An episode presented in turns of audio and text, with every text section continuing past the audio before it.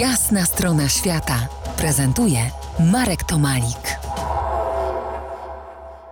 Dzień dobry, Agi. Dzień dobry, Marku.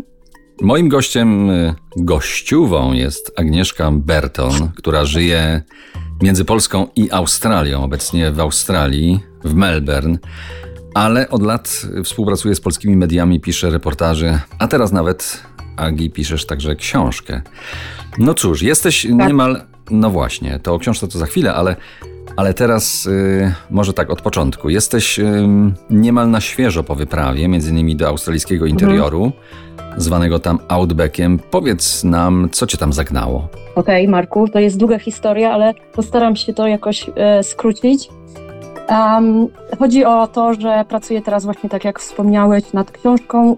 to jest reportaż literacki dla polskiego wydawnictwa Dowody na istnienie. I właśnie chciałam przedstawić w tej książce, jak wygląda między innymi sprawa walki pierwszych narodów bo teraz już jak od jakiegoś czasu w Australii mówi się nie aborygeni, tylko pierwsze narody, więc pojechałam tam, aby sprawdzić, co tak naprawdę w trawie piszczy na tym outbacku dalekim bardzo.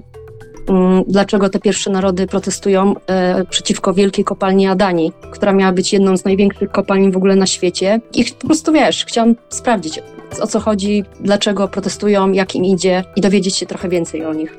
No właśnie, Dekarmi, poznałam też. Tak, mhm. Dekarmi Chel Adani to obecnie mm, chyba najbardziej kontrowersyjna z kopalń węglowych w Australii, e, w kraju, mhm. który jest jednocześnie kontynentem, e, który to przecież w głównej mierze żyje z kopalin. Opowiedz nam, jak docierałaś e, pod Adani, e, gdzieś tam przez Emerald i kopalnię szafirów. Mhm. Wszystko brzmi fantastycznie.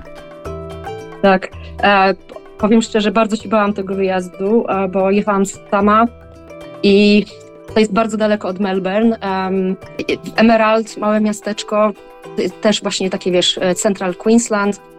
Tam właśnie przyjeżdżają bardzo ciekawi ludzie, którzy poszukują szafirów, bo to jest takie zagłębie jakby szafirowe w Australii. Udało mi się przez przypadek zupełnie nocować na takim polu namiotowym, które prowadzi niesamowicie przemiłe małżeństwo z Nowej Zelandii, ale byli naprawdę fantastyczni. Pokazali mi, oni mają na swoim jakby polu, namiotowym własną kopalnię szafirów, taką małą, więc pokazali mi jak to wygląda, jak się, jak się szuka tych szafirów, jakich rodzajów są to te szafiry, jakiego, jakich kolorów. No i zdarzają się, tak jak e, właśnie opowiada właścicielka tego pola namiotowego, zdarzają się tej pory na przykład e, morderstwa, bo ktoś znalazł duży szafir, pochwalił się gdzieś w pubie i wiesz, za parę dni go znaleźli gdzieś właśnie w tym szafcie, w tej dziurze martwego. Jego ciało gdzieś tam wywozili później w burz i zostawiali.